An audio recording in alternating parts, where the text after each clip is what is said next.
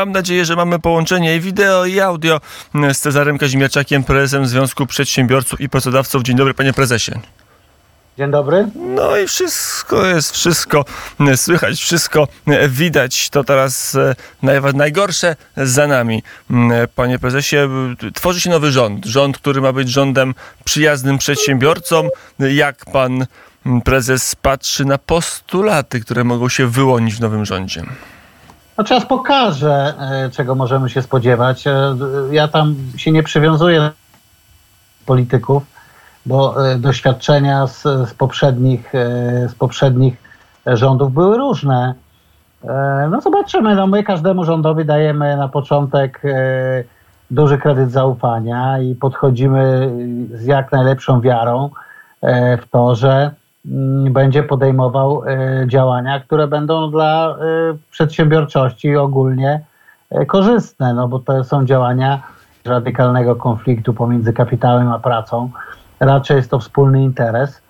No i spodziewam się, że posuniemy się trochę do przodu w realizacji tych postulatów, które przedsiębiorcy zgłaszają od 20 lat. No, polskie rządy mają naprawdę e, wielki komfort e, z, z polskim biznesem e, i tym małym, i średnim, i mikro, no bo to, to nie jest jakieś mega roszczeniowe towarzystwo.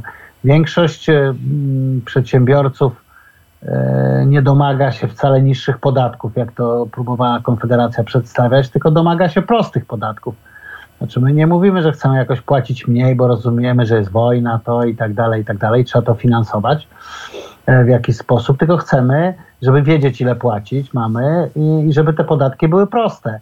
E, I to jest pierwszy postulat podnoszony od e, niepamiętnych czasów, jeżeli chodzi o rządy. Drugi, to jest kwestia stabilności przepisów i prawa, to znaczy, żeby to się nie zmieniało w sposób niekontrolowany z dnia na dzień tylko no my, nasz taki radykalny postulat no to jest, żeby przepisy gospodarcze wchodziły raz w roku, poprzedzone 12-miesięcznym wakacją vacatio legis, tak żeby dało się przygotować.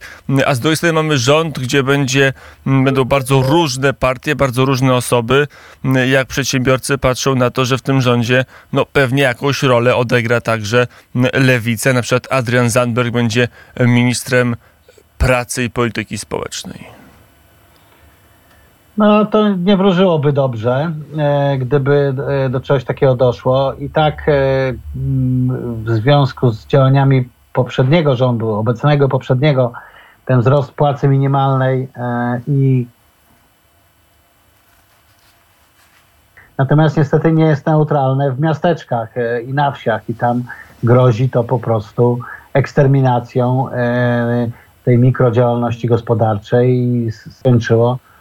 E, natomiast no, wydaje mi się, że chyba pora jest już na wypracowanie jakichś nowych, e, e, jakiegoś nowego reżimu podatkowego dla tych mikroprzedsiębiorstw, no bo one jest zwanym w Europie SME, a w Polsce MSP i to nijak jedno do drugiego nie przystaje. No tam są firmy, które zatrudniają po 200 osób i są jednoosobowe działalności gospodarcze no.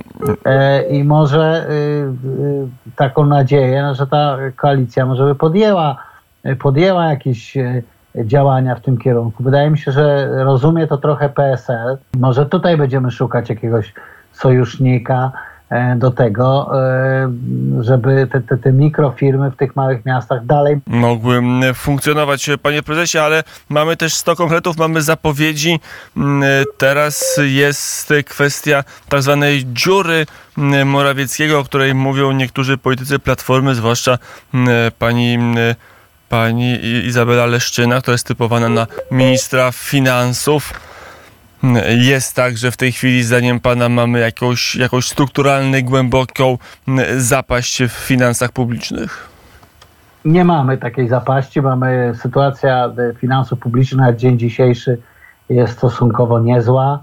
E, jest 48% zadłużenia, 48% PKB. To jest e, średnia europejska jest prawie 80, więc nie ma co tutaj 50 e, tam miliardów Czyli to jest podobnie jak było e, w stosunku do obrotów i przychodów państwa podobnie e, jak było w 2016 roku, kiedy PiS obejmował władzę, więc czegoś takiego nie ma.